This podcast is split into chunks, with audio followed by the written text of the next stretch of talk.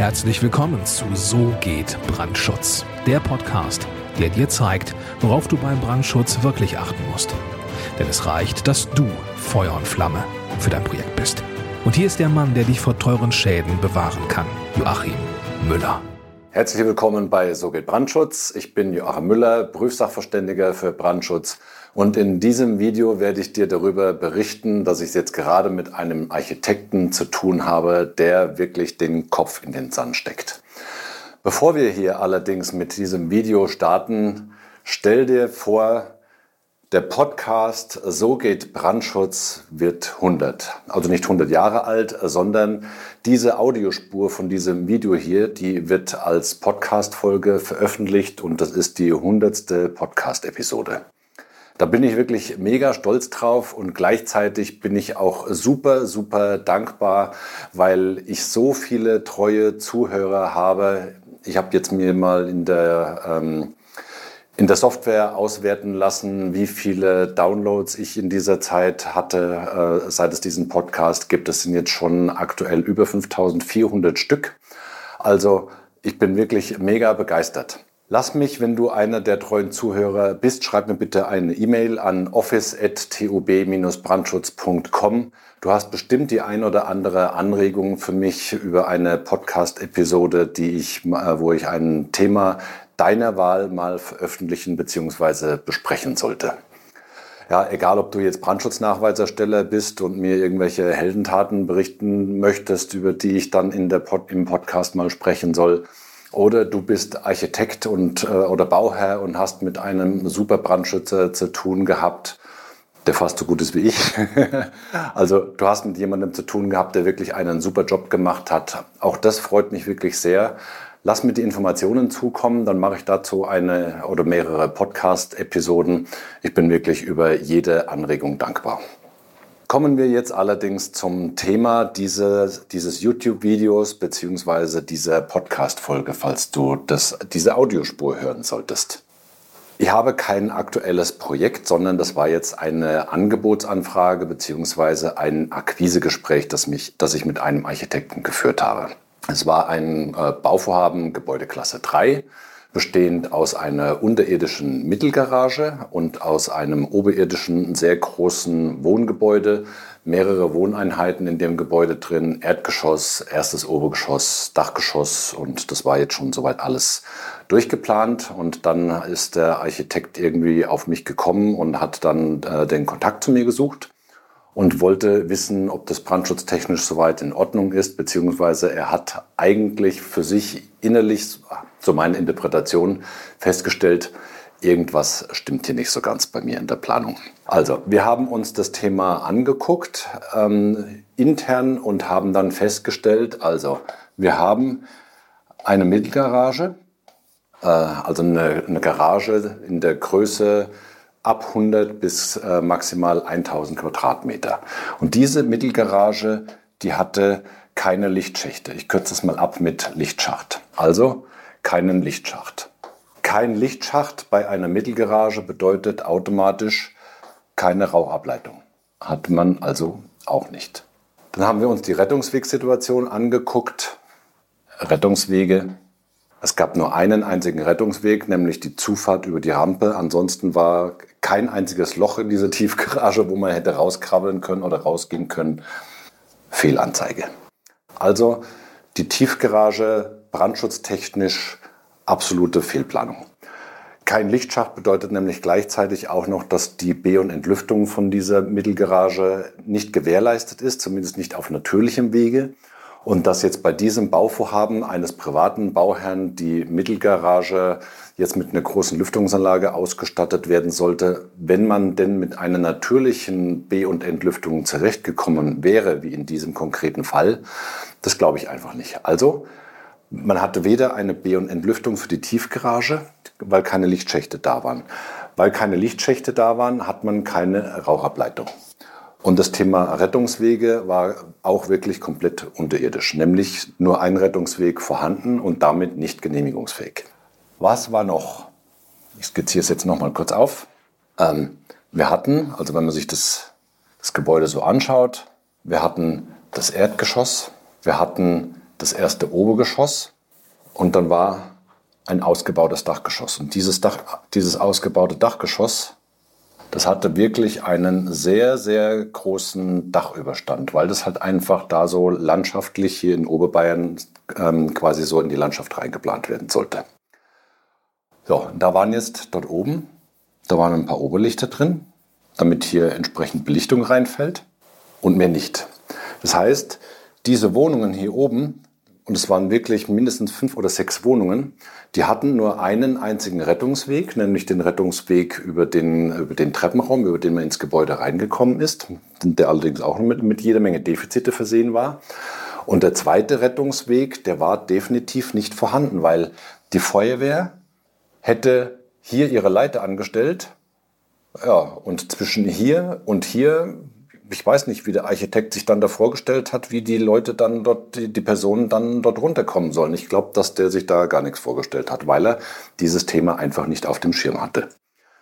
So, diese ganzen Punkte, die habe ich jetzt einfach mal so während des Gesprächs mit dem Architekten dann so in ein, zwei Nebensätzen habe ich ihm das mal ähm, klar dass es da noch einiges zu tun gibt. Und dann ist Folgendes passiert. Nichts. es, es ist absolut nichts mehr passiert. Es war, obwohl ich mehrfach versucht habe, den Architekten zu erreichen, er ist nicht mehr ans Telefon gegangen, er hat auf E-Mails nicht mehr reagiert. Es war einfach Funkstille. Also ich weiß nicht, was ich da falsch gemacht habe, aber ich glaube, dass ich da nichts falsch gemacht habe, weil ich nämlich äh, in der Kommunikation mit den Architekten, ich habe den jetzt nicht hier vollgeballert mit Brandschutzinformationen, so nach dem Motto Fachidiot quatscht Kundentod, äh, sondern ich habe ihm halt wirklich so die Punkte, die mir jetzt so in der ersten Plandurchsicht aufgefallen sind, die habe ich ihm halt aufgezeigt, um ihn zu sensibilisieren, dass es da bei seinem Gebäude noch einiges zu planen gibt. Ganz offensichtlich war er aber, ich weiß es nicht, vielleicht war er über seine eigene Planung so erschrocken. Auf jeden Fall glaube ich, äh, irgendwas ist da mental mit ihm passiert. Meiner Interpretation nach ist da Folgendes abgelaufen. Die leider Gottes so übliche Situation ist ja folgende. Und das hier, das ist der Brandschützer. Das hier, das ist der Architekt. Und das hier hinten, das ist der Bauherr. Der Bauherr geht zum Architekten und sagt, ich habe Geld und ich habe ein Grundstück und ich möchte bauen. Dann sagt der Architekt, super, vielen Dank, ich mache dir jetzt eine Planung um da mal so in die, die ersten Entwürfe zu kommen. Dann geht es da so ein paar Mal hin und her, äh, was, die, was, den, was die Entwürfe und so weiter anbelangt. Und je nachdem, wie der Architekt mental drauf ist, nimmt er den Brandschützer nicht in die Planung mit rein, sondern äh, er werkelt erstmal so vor sich hin, weil er glaubt, er kann's. Also leider Gottes ist es bei vielen so, die sind sich über ihre mangelnde Kompetenz im Bereich des Brandschutzes einfach nicht bewusst sondern wollen hier die ganze Zeit erst einmal nur mit dem Bauherrn äh, kuscheln, in Anführungszeichen, und trauen sich nicht, dem Bauherrn zu sagen, lieber Bauherr, ich habe von Brandschutz keine Ahnung, wir sollten jetzt hier einfach noch einen zusätzlichen Fachplaner mit reinholen. Der kostet halt ein paar tausend Euro, aber wir brauchen den einfach, damit der Entwurf dann auch später brandschutztechnisch richtig sauber läuft. Leider Gottes sucht also der, der Bauherr sich den Brandschützer nicht direkt, sondern der Bauherr fragt den Architekten dann irgendwann äh, oder kriegt vom Architekten dann irgendwann mit, ja, einen Brandschützer brauchen wir noch. Dann sagt er ja, okay, ich, entweder ich kümmere mich drum, dass ich jemanden kriege, oder der Architekt sagt, lieber Bauherr, das brauchst du nicht. Ich kann alles. Ich bin allwissend. Ich habe schon so viele Wohngebäude gebaut. Ich habe schon so viele Tiefgaragen gebaut. Mir kann kein Brandschützer auf der Welt mehr irgendwas erzählen. Du brauchst keinen Brandschützer. Ich mache das mit. Und außerdem will ich dafür auch noch gar kein Geld. Also allein diese Mentalität, ähm, da muss man sich schon wirklich an die Stirn fassen. Also der Architekt plant für den Bauherrn und er fragt nicht nach einem Brandschützer. Irgendwann also speziell dieser Architekt, mit dem ich da jetzt zu tun hatte, der ist dann innerlich anscheinend doch irgendwann unruhig geworden und hat dann den Kontakt zu mir gesucht mit den entsprechenden Fragen. Dann habe ich gesagt, ja, okay. Dann hat er, hat er von mir Antworten bekommen. Geht dann so rum. Also Fragezeichen, Ausrufezeichen, Frage, Antwort. Dann ging es so hin und her. Und dann hätte jetzt eigentlich Folgendes passieren müssen. Eigentlich hätte der Architekt sagen müssen, okay, lieber Brandschützer, ähm, ich brauche von dir ein Angebot, weil ich übertrage das Angebot dann, ich übermittle das dann dem Bauherrn und der Bauherr beauftragt dich dann.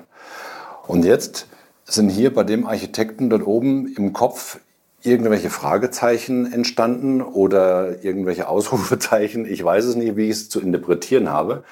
Auf jeden Fall hat er den Kontakt zu mir abgebrochen.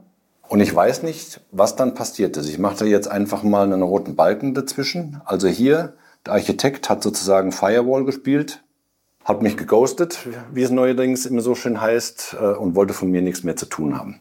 Jetzt hätte ich natürlich den direkten Kontakt zum Bauherrn suchen können und hätte den Bauherrn sagen, sagen können, lieber Bauherr, ich habe die Planung gesehen, die der Architekt für dich gemacht hat. Wenn du diese Planung so umsetzt, dann hast du ein riesengroßes Problem. Also hätte ich den Architekten umgehen können, um direkt auf den Bauherrn zuzugehen und dann mir die Beauftragungen direkt zu holen. Sowas mache ich aber nicht, weil äh, wenn ich das, wenn mir das Vertrauen zum Architekten, der der, der der Dreh- und Angelpunkt des ganzen Projektes ist, wenn dieses Vertrauensverhältnis von vornherein zerstört wird, äh, weil man hier so eine schwachsinnige Aktion macht und den Architekten beipasst, das führt natürlich innerhalb des Projektes, wenn es überhaupt zu einer Beauftragung kommt, von vornherein zu Spannung und äh, sowas mache ich nicht. Also wenn ich den Architekten nicht davon überzeugen kann, dass ich als Brandschützer der Richtige bin, ähm, dann gehe ich auch nicht direkt an den Bauherrn dran, weil das ist vergebliche Liebesmühe. Ja, was wird jetzt dann tatsächlich passieren? Der Architekt macht quasi einfach so weiter er steckt den Kopf in den Sand. So habe ich auch diese Podcast, äh, diese Podcast-Folge beziehungsweise ähm, dieses YouTube-Video genannt. Und er steckt den Kopf in den Sand und ich möchte wetten, dass das Gebäude genau so gebaut wird. Das Spannende jetzt hier dran ist, es ist ein Gebäude der Gebäudeklasse 3. Es ist kein Sonderbau. Jetzt liegt es also am Architekten zu erkennen, wir haben zig Abweichungen vom Baurecht innerhalb dieses Gebäudes, die ich jetzt hier noch gar nicht besprochen habe. Der Architekt müsste jetzt also erkennen, dass er, Abweich dass er Abweichungen von brandschutztechnischen Anforderungen des Baurechts hat. Tut er aber nicht, weil er, er weiß es nicht. Er ist in seiner Gedankenblase so gefangen, dass er glaubt, dass äh, sein Entwurf super ist, ähm, dass er sich diese Frage einfach nicht stellt. Das Gebäude wird jetzt äh, im vereinfachten Genehmigungsverfahren genehmigt. Das heißt, die Behörde prüft auch nur, passen die Abstandsflächen, passt der Stellplatznachweis äh, und noch irgendwie ein paar, ein paar andere gemeindliche Regelungen. So tief bin ich jetzt in diesen einzelnen Baugenehmigungsverfahren nicht drin. Aber ich weiß, im vereinfachten Genehmigungsverfahren prüft die Behörde ausschließlich die beantragten Abweichungen.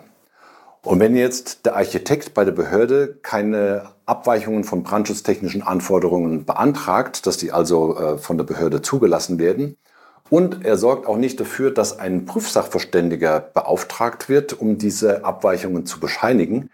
Dann passiert mit diesen Abweichungen gar nichts. Das Gebäude wird mit diesen Abweichungen so gebaut, obwohl es so nicht gebaut werden dürfte. Das ist wirklich eine absolute Katastrophe für den Bauherrn, weil, gehen wir nochmal kurz zurück auf dieses andere Bild, der Bauherr der weiß ja gar nicht, dass er ein Problem hat. Der Bauherr denkt die ganze Zeit, ich habe hier äh, ja einen super Architekten und ich bin, stehe hier mit dem Architekten permanent in Kommunikation. Und der Architekt erzählt mir die ganze Zeit, ich bin der Held im Feld, ich weiß alles. Ähm, ich habe alles super geplant und schau mal, das ist mein Entwurf und äh, den gibt mir jetzt ab äh, als Bauantrag und äh, dann haben wir ein paar Wochen später haben wir die Genehmigung, weil im vereinfachten Genehmigungsverfahren, da dauert es nicht lange und alles wunderbar. Und dann steht, äh, kommt irgendwann dann eben die, der Baugenehmigungsbescheid und dann kann es mit der Baubeginnsanzeige dann losgehen. Bei der Baubeginnsanzeige kommt dann vielleicht nochmal so die, die ein oder andere, ähm, äh, die eine oder andere Rückfrage, so nach dem Motto, ja, da muss ja jetzt jemand eingetragen werden, der den Brandschutznachweis erstellt hat. Wer war das? Der Architekt, ja, ja, das war ich, weil ich habe lieber Bauherr, ich habe dir ja versprochen, ich bin gleichzeitig der Brandschutznachweisersteller, also äh, und ich mache das auch noch kostenlos, also total bescheuert. Ähm, also der, der, Architekt trägt sich dann auch selber als Brandschutznachweisersteller ein. macht dann die Baubeginnsanzeige und dann wird das Gebäude so gebaut, wie ich es jetzt hier äh, aufgezeigt habe. Ne? Mag er immer? Doch, jetzt mag er wieder. Also, mit dem ganzen, mit den ganzen Problempunkten, die jetzt hier genannt wurden, also dass wir in der Mittelgarage keine vernünftige B- und Entlüftung haben, dass wir in der ähm, dass wir keine Rauchableitungsöffnungen haben, dass die Rettungswege nicht passen. Das wird dann unter Umständen tatsächlich erstmal so, ähm, so, so weiter geplant. Bei der Mittelgarage sage ich noch mit dazu, äh, die Mittelgarage ist ja aus dem Baurecht heraus prüfpflichtig. Da wird es jetzt also so einfach nicht sein, äh, dass das gebaut werden kann, ohne dass nochmal jemand drauf guckt. Also da wird es nochmal einen Korrekturprozess geben. Spätestens hier an dieser Stelle wird dann der, der Architekt als Nachweiserstelle für den Brandschutz in Anführungszeichen auffliegen weil kein Prüfsachverständiger auf der Welt, äh, der alle Tassen im Schrank hat und ich kenne nur Prüfsachverständige, die alle Tassen im Schrank haben, der äh, würde, würde einen Brandschutznachweis bescheinigen für eine Mittelgarage, die solche planerischen Defizite auf sich hat. Also bei der Tiefgarage wird soweit noch alles in, auf die Reihe gebracht. Äh, deswegen hat der Gesetzgeber da nämlich auch noch die Prüfpflicht dazwischen geschaltet, damit da eben kein Schwachsinn passiert. Aber für den ganzen oberirdischen Gebäudeteil, Gebäudeklasse 3, ist der Brandschutznachweis nicht prüfpflichtig. Das heißt, der Architekt muss erkennen, dass er Abweichungen vom Baurecht hat und muss dann den Prüfsachverständigen, äh, den Bauhändler zu bringen, einen Prüfsachverständigen zu beauftragen, der eben äh, diese Abweichungen bescheinigt. Und wenn wir jetzt es, so wie ich jetzt hier das mit diesem Architekten jetzt gerade erlebe, wenn man es da mit einem Architekten zu tun hat, der den Kopf in den Sand steckt, obwohl er auf die Probleme hingewiesen wurde. Und das habe ich wirklich sehr deutlich gemacht.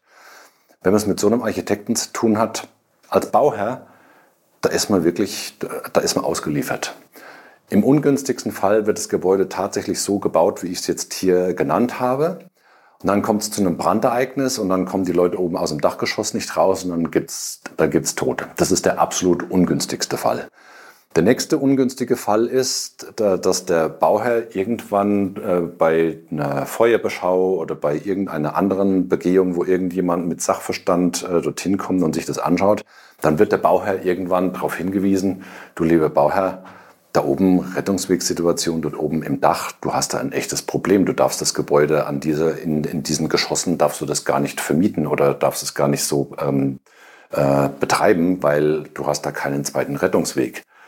Dann kommen hier beim Bauherrn wirklich die Fragezeichen auf die Stirn und dann stellte irgendwann fest, dass er mit einem, dass es mit einem Architekten zu tun hatte, der, was den Brandschutz anbelangt, wirklich von Tuten und Blasen absolut überhaupt keine Ahnung hatte.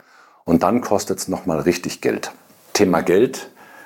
Der Architekt wollte dem Bauherrn gegenüber nicht nur zugeben, dass er vom Brandschutz keine Ahnung hat, sondern weil er vielleicht auch so ein Sparbrötchen ist, das 50 äh, Prozent unter der HAI äh, die Angebote erstellt, traut sich dann so ein Billigheimer natürlich auch nicht, noch einen anderen äh, Fachplaner mit ins Büro, ins Boot zu holen, der entsprechend Geld kostet, weil er sich einfach nicht traut, dem Bauherrn zu sagen, ich brauche noch einen Planer, der kostet Geld.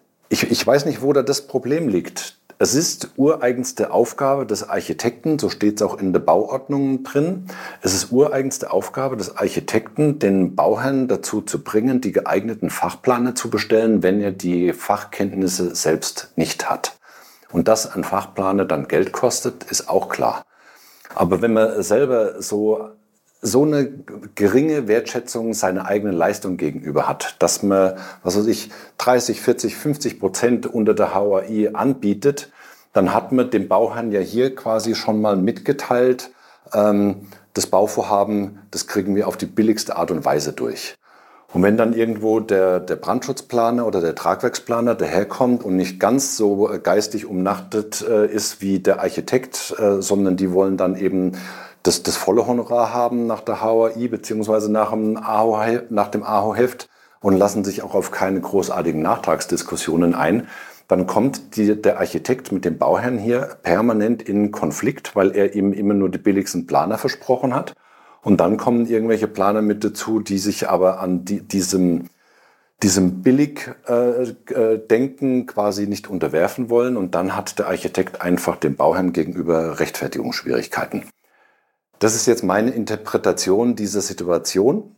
Ähm, also der Architekt äh, hat sich entweder selber fachlich überschätzt oder den Brandschutz einfach komplett unterschätzt hat dann äh, eine Fehlplanung abgeliefert, traut sich jetzt, weil er von mir hin, darauf hingewiesen wurde, dass da viele Dinge im Argen liegen, traut sich nicht, dem Bauherrn mitzuteilen, ich habe eine Fehlplanung abgeliefert, wir müssen nochmal korrigieren, sondern er unterbricht den Kontakt zu mir und wurstelt jetzt weiter so lange vor sich hin und lässt den Bauherrn, was dieses Wissen anbelangt, einfach komplett im Dunkeln. Was ist zu tun?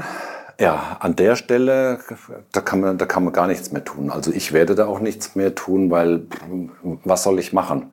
Äh, ich habe versucht, den Architekten zu erreichen. Der hat mich äh, von der Kommunikation abgeschnitten, äh, ist weiterhin in seiner Fehlplanung unterwegs.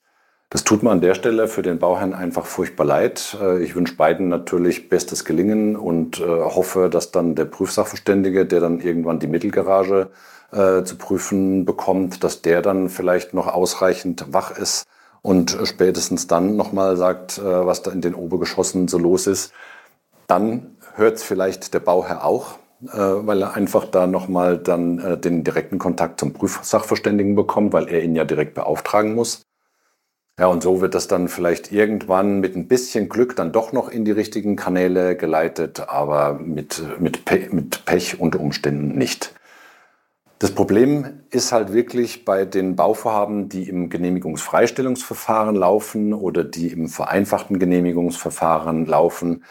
Da steht und fällt das Glück des Bauherrn einfach damit, dass der Architekt rechtzeitig erkennt, dass er Hilfe braucht oder der Bauherr, wenn es ein Bauherr ist, der häufiger baut, weiß, welche Leute in seinem Planungsteam mit dabei sein müssen und er nimmt dann die, äh, die ganzen Fachplaner automatisch sowieso schon von vornherein mit in sein Büro.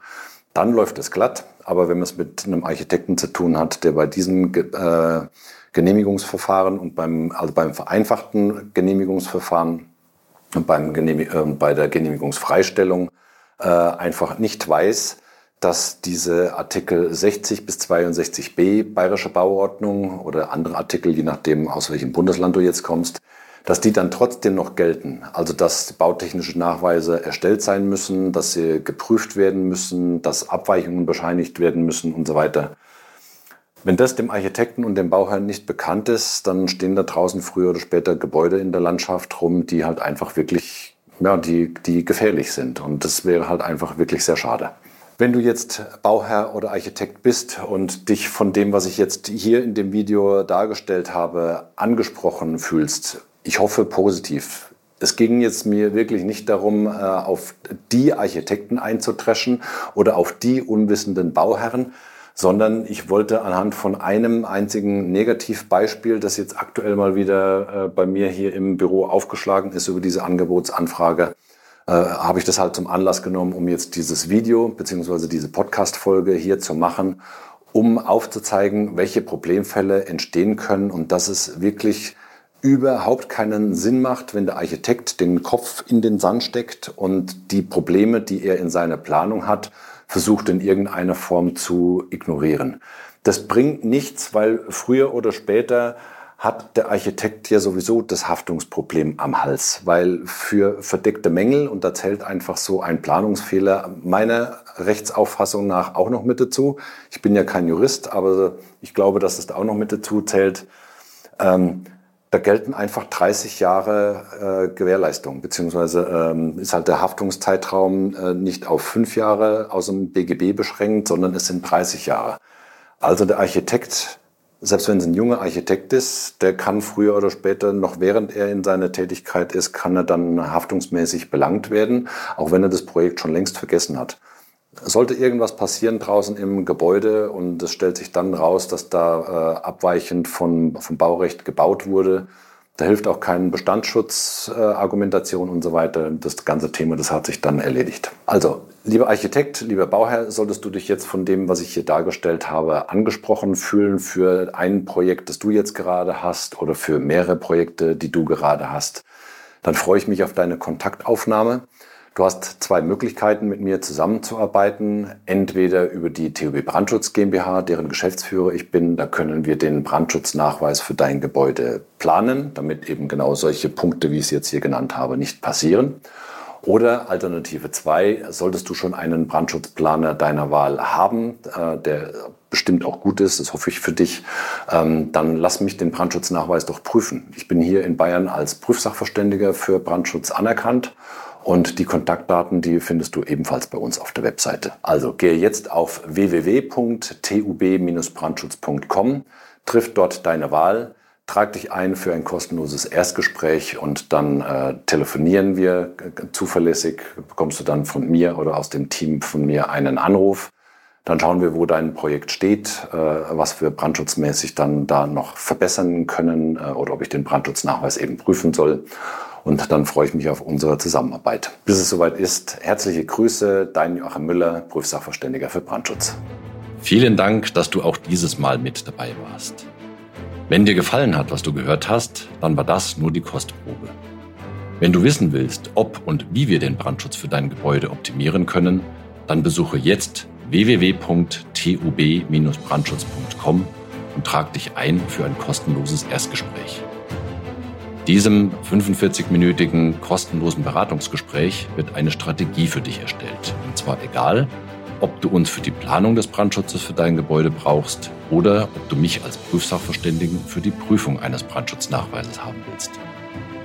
In unserem Gespräch lernst du die Chancen und Risiken für dein Projekt kennen und wir zeigen dir, wie du die Kontrolle über die Kosten für den Brandschutz und die Termine bekommst. Vergiss eine Sache bitte nicht. Je früher du uns in die Planung oder Prüfung des Brandschutzes für dein Gebäude einbindest, umso eher bekommst du über Folgendes die Gewissheit. Einen maßgeschneiderten Brandschutz für dein Gebäude, die Einhaltung der Termine und die Einhaltung der Kosten. Also gehe jetzt auf www.tub-brandschutz.com und trag dich ein für ein kostenloses Erstgespräch.